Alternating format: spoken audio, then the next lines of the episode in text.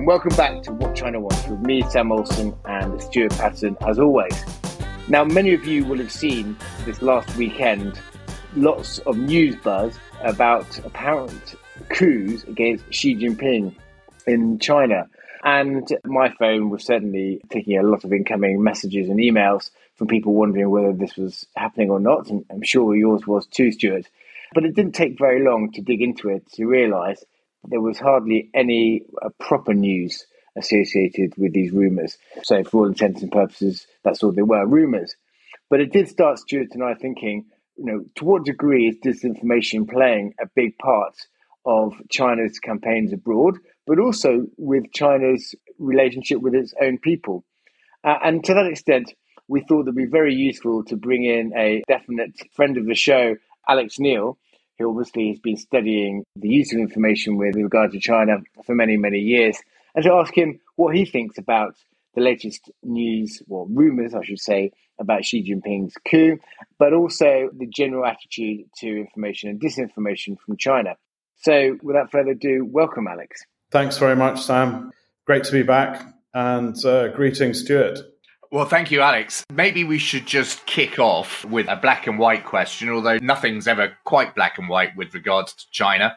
I mean, clearly, Alex, there has been no coup by any stretch of the definition. Is that correct? I think that is uh, it's a very safe bet to say there has been no coup.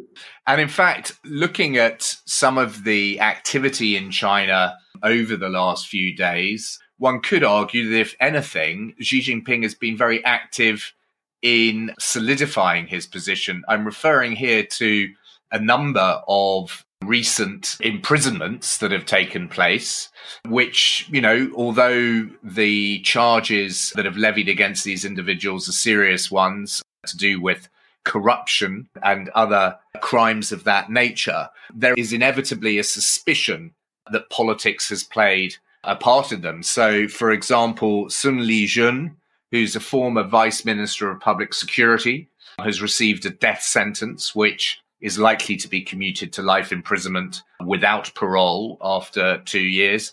Fu Zhenghua, the former Justice Minister, has also been imprisoned on charges of accepting bribes.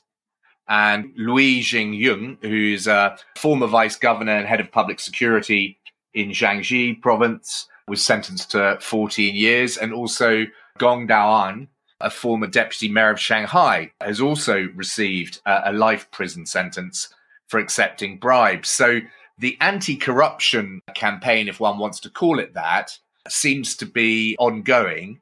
And uh, Alex, I mean, in your view, is there anything that you're seeing coming out of China that suggests that Xi Jinping's situation is in any way precarious, or should we read these events as being indications of the solidity of his uh, position? No, I, I, don't think there's anything to indicate that Xi Jinping's situation has become precarious in any way. If anything, these are cases which um, will set an example on the run up to the 20th Party Congress, a selection of corrupt characters who have been subjected to the same internal party process of investigation and who are now in public being vilified and, and there will be a process of them well first of all they were stripped from their party positions and, and now they've been sentenced. But i think this is a signal that um, with expectation that xi jinping will be moving into a, a third term that seems to be the received wisdom the 20th Party Congress in a couple of weeks' time, that initiative of, of continuing to target both the tigers and the flies as, as part of his corruption campaign will be ongoing. But I, if you drill into it, I, I wouldn't dismiss speculation that the sentencing of some of these individuals may be linked to last minute jockeying or horse trading or factional rivalries or betrayals. It could be that, but um, we, we simply don't know. Uh, I think all we can say is that party resilience and the integrity of the party and Xi's determination to continue the anti corruption campaign is ongoing. And um, it's sort of a demonstration of business as normal, if you like. So, so Alex, I mean, one of the issues that this all raises is how can it be the case that in a country as large and as important as China, these rumors, which are, you know, disinformation effectively, can spread so rapidly? I mean, why is there so much disinformation around China? Well, I think uh, we need to consider the, the great firewall. I mean, we're all talking about disinformation promulgating and um, propagating and accelerating around the world around social media. But I think we need to consider that none of this really is probably surfacing inside China itself. This is something that's been flying around Western social media platforms uh, and around Western networks. But inside China, I think that the picture is likely to be very different. You know, the censorship system in China is basically operated by artificial intelligence now. It's almost automated. And of course, there will be challenges or discussion about the outcomes of the 20th Party Congress. But this will all be in, in veiled language, it'll be in cryptic language designed to defeat the artificial intelligence and the automated censorship mechanisms that the Great Firewall operates, or at least domestically within China. But externally, what has been allowed to happen is the dissident movement, particularly the Falun Gong, has transmitted a stream of disinformation which has become a meme and has uh, accelerated around the globe and um, has created almost a hysteria, if you like, about rumors of a coup taking place and all kinds of outlandish ideas about what might have happened to Xi Jinping. The Falun Gong movement is ostensibly founded in some rather quirky Buddhist theory. I think in some interpretations it could be regarded as a, as a cult movement. But what is interesting is 20 odd years ago, the Communist Party realized that the Falun Gong had infiltrated society, not just in a populist way, but it had also permeated the ranks of the Communist Party. And uh, eventually, there was a, a sit in protest around the Zhongnanhai compound of Falun Gong practitioners. This hugely unnerved the Chinese leadership at the time, and therein commenced a campaign of really quite vicious prosecution of this organization. I suppose the interesting thing about it is that um, it has endured.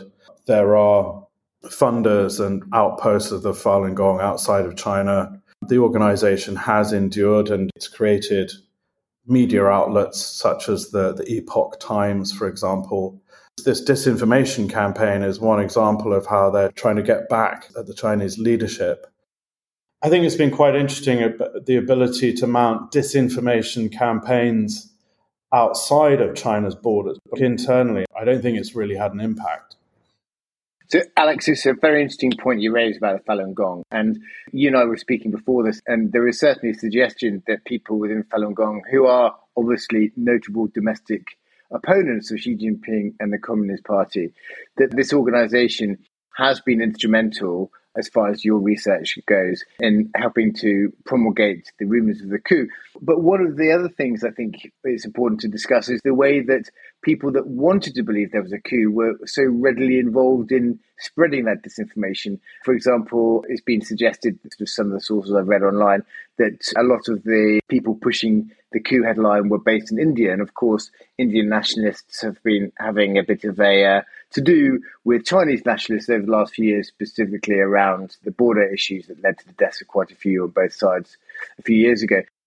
What's your view, Alex? I mean, is this something, the coup, is it, is it part of a wider program of people uh, opposed to China trying to create disinformation around Chinese hierarchy, specifically around the stability of Xi Jinping? Or do you think this is a one off? Well, I think you're right, Sam. I mean, it, it is um, a really important juncture in Chinese politics. Uh, this is a a 10 year cycle we're watching. And movements like the Falun Gong, they've got a huge amount of anxiety, which stems from, you know, almost 20 years ago when the organization was persecuted by Chinese authorities. And that persecution has been relentless. And after the Falun Gong became a proscripted organization in China, they developed a very well constructed and well organized organization outside of China, you know, well funded as well, including media organizations and key exiled figures. The Falun Gong movement clearly wants to exploit this time, this time of political change in China, to highlight well their own plight, but also some of the injustices and well, you know, you, you could call it pretty draconian measures used against their organization over the last two decades. Sam, I mean, we've talked a little bit there about you know disinformation about China, but I mean, China itself obviously has been at the forefront of a number of disinformation campaigns aimed at us, hasn't it, in the recent past? Yeah. You perhaps you'd just like to elaborate on some of those because it seems to me that you know we are in this information war or disinformation war where narratives are being created with pernicious ends in sight, as it were. Yeah, Stewart, you're completely right. Uh, and uh, although there will be people, obviously, that that say that China really isn't doing much in the disinformation space, it's quite clear to most that there has been an awful lot of work done by the Chinese authorities, specifically in thinking around COVID. And if you remember, just shortly after the sort of COVID pandemic became a real thing in the West, there were already rumors coming out from China suggesting that it was US servicemen who had brought the virus wittingly or unwittingly from America to Wuhan as part of some exercise, whatever, uh, when it was quite clear that the origin was, was far more likely to be in China.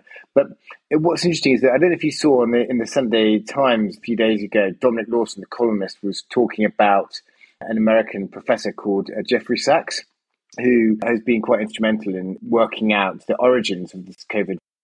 And it's quite clear that he is someone that feels very strongly affiliated with the Communist Party, at least in terms of its messaging, because he's been quite clear in saying that the COVID virus originated in America and it is America's fault and America's trying to deflect the blame. And in fact, Jeffrey Sachs was part of, or in fact, I think chairman of a uh, commission put together by the Lancet magazine, the preeminent medical magazine, looking at the COVID origin and he was quoted saying the origin of the virus remains unknown. So that's better than saying it was specifically around America, but I think it's still quite disingenuous to say that we don't really know much about the origins of the virus when China is presumed by almost every single intelligence official that I've spoken to to be the origin. That doesn't mean that it was specifically uh, released by China, probably very doubtful, but it could have been quite easily an accident uh, or something like that. But Nonetheless, the fact that China's done very well in convincing, as Dominic Lawson calls them, useful idiots uh, in the West to promulgate the China line on this has been quite a success for them. Alex, a lot of your career has been looking at the way that China uses information and uses its agents on the ground around the world to spread information. How successful do you think China has been in, in the COVID origin story in trying to get the world to believe its side rather than sort of admitting any mistake it's made? Well, the Fort Detrick disinformation campaign, I think, has largely been unsuccessful. I mean, you'll have a whole range of agitators across the world who may have sympathies with China or may have antipathy towards you know some kind of western conspiracy in, in the post cold war world but the notion that a virus was brought in from fort detrick where allegedly virological experimentation was taking place. And I mean, it's become quite farcical, to be honest, but it's still there in Chinese propaganda. If you look at Chinese newspapers, there are cartoons depicting Fort Detrick leaking out um, microbes and, and being carried over to the Wuhan Games, which happened, I think, in October prior to the Wuhan outbreak. I mean, clearly that storyline came out of China's propaganda machine in the wake of accusations of leaks from PLA laboratory in Wuhan, or at least a military backed biological warfare center. You know, there's some pretty blunt and shoddy propaganda machinery operating. But yes, there are individuals and you know, societies around the world that are, are prepared to swallow that. What we really need is empirical data. And um, as we've seen from the UN delegation that visited Wuhan and described obfuscation and concealment and all of the frustrations around that, I think we need to wait for empirical data about the provenance of the virus. Do you think that's likely? I don't think anyone in the West is holding their breath at empirical evidence coming out of China. No, no, it, it's it's not going to happen. I think. But to answer your original question about uh, China's disinformation campaigns, China has become quite adroit at using social media platforms within the Chinese language speaking community around the world some of this is funded by the United Front Work Department and its fronts around the world. That has gained traction. I mean, in parts of Southeast Asia and other areas where overseas Chinese communities or ethnic Chinese communities are concentrated, uh, you will find more traction with the Chinese narrative. I think that's where disinformation and the question of the use of influence and whether or not that develops onto interference, that's a really important question. So, things like COVID diplomacy, agitation propaganda, which the Chinese Communist Party is, is able to do, they all come into play. So, you might have seen that the Center for European Policy Analysis did that report, I think, last year, talking about how Russia and China have started to combine their disinformation or information campaigns from their point of view around the world. And so, going back to what Alex was saying, uh, you know, looking at specific communities, it's not just the Chinese community around the world, though. It's sort of anyone that can sort of be used to stir up issues within Western societies are being reached. But this is notable that since that report was published in December, obviously, we've had the war in Ukraine. And in the recent months, you've seen Chinese officials and a lot on Chinese uh, social media amplifying Russian claims about, for example, US bioweapons being in Ukraine and, and many of the denials made by Russia about any war crimes, etc. So I suppose the question is, to what degree are Russia and China now in an information tandem or an information partnership? Is it a Russia and China versus the West online as well now?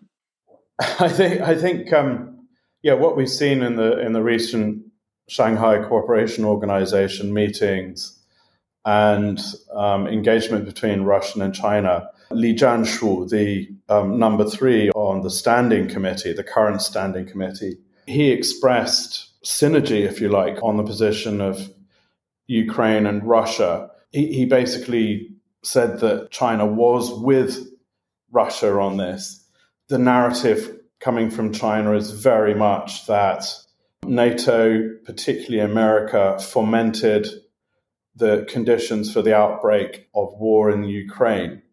And the narrative is, is that Russia has been targeted by the United States and NATO through the vector of Ukraine, and that China is next.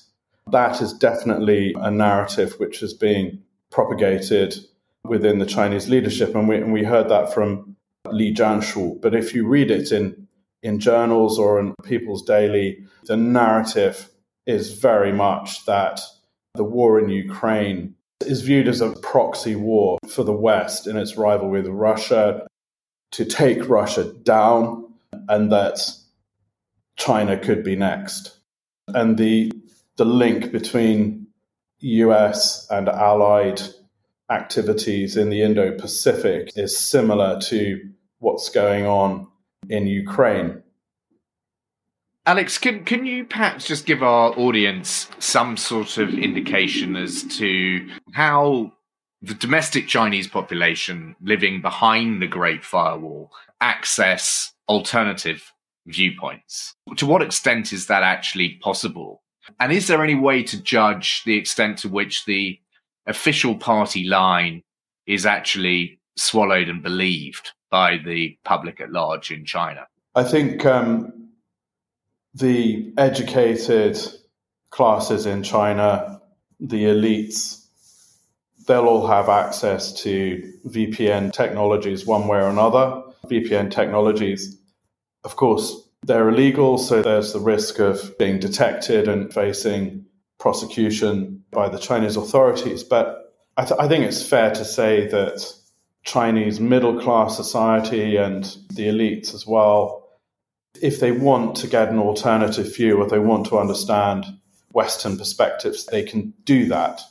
The other question I, I would raise is there's a very significant expat population, if you want to call that economic migrants, wealthy Chinese, middle class Chinese around the world who are residing in places where there is free media and they will be watching Western news feeds and looking at Western social media and seeing the realities of what's going on. And I don't think we can dismiss that. You know, privately, I think Chinese society and its interaction within China and, and without is a really important factor. So I don't think we can say there's this sort of bifurcated world where China behind the Great Firewall is a sort of naive, isolated society, and China without it is somehow exposed to this broader narrative. I think it's more complicated than that. But also playing into this is um, simple Chinese nationalism and pride in China and anxiety about pressures that, the West is exerting on China. And of course, things like Taiwan come into play as well on, on that front. So, just bringing us back to where we were at the beginning of the podcast, in terms of the party congress, there's no way, no cat and hell's chance that China is going to relax any of its information control internally over the next few weeks as party congress sort of ramps up, right? But what what sort of information controlled communication messaging do you think we're going to see ahead of the party congress around the world, Alex? Well, I I think um, Chinese embassies and missions and organizations uh, around the world will have certainly been unnerved by what appears to be a Falun Gong initiated disinformation campaign, which has um, propagated and, and, become a meme. Uh, and they will be concerned about that. And they will have been alerted by central authorities to be aware of other possible disinformation campaigns which may accelerate on the approach to October 16th. But we're going to see an ever more um, tightening grip on information flows within China and the state media outside of China. Uh, and also, I think certainly the Chinese community abroad uh, will be under more scrutiny from Chinese embassies abroad to make sure that they fall in line with their patriotic duties, but also the, the wishes of the party over the next couple of weeks. Alex, thank you very much indeed for your insights into the information war that is obviously an ongoing part of great power rivalry. And we look forward to interviewing again shortly, particularly, I think probably, Sam, the best time for that would be after the Congress in mid October. I hope you're going to be taking lots of notes, Alex. yeah, I will be. I will be watching it intently. But thank you very much to you both for, for hosting me again. Yeah, and I think uh, a sort of wash up session within a few weeks after the party congress would be fascinating to discuss. And I look forward to, to speaking to your audience again. Great. Well, thanks, Alex. Uh, and we'll be back next week with more What China Wants. Goodbye.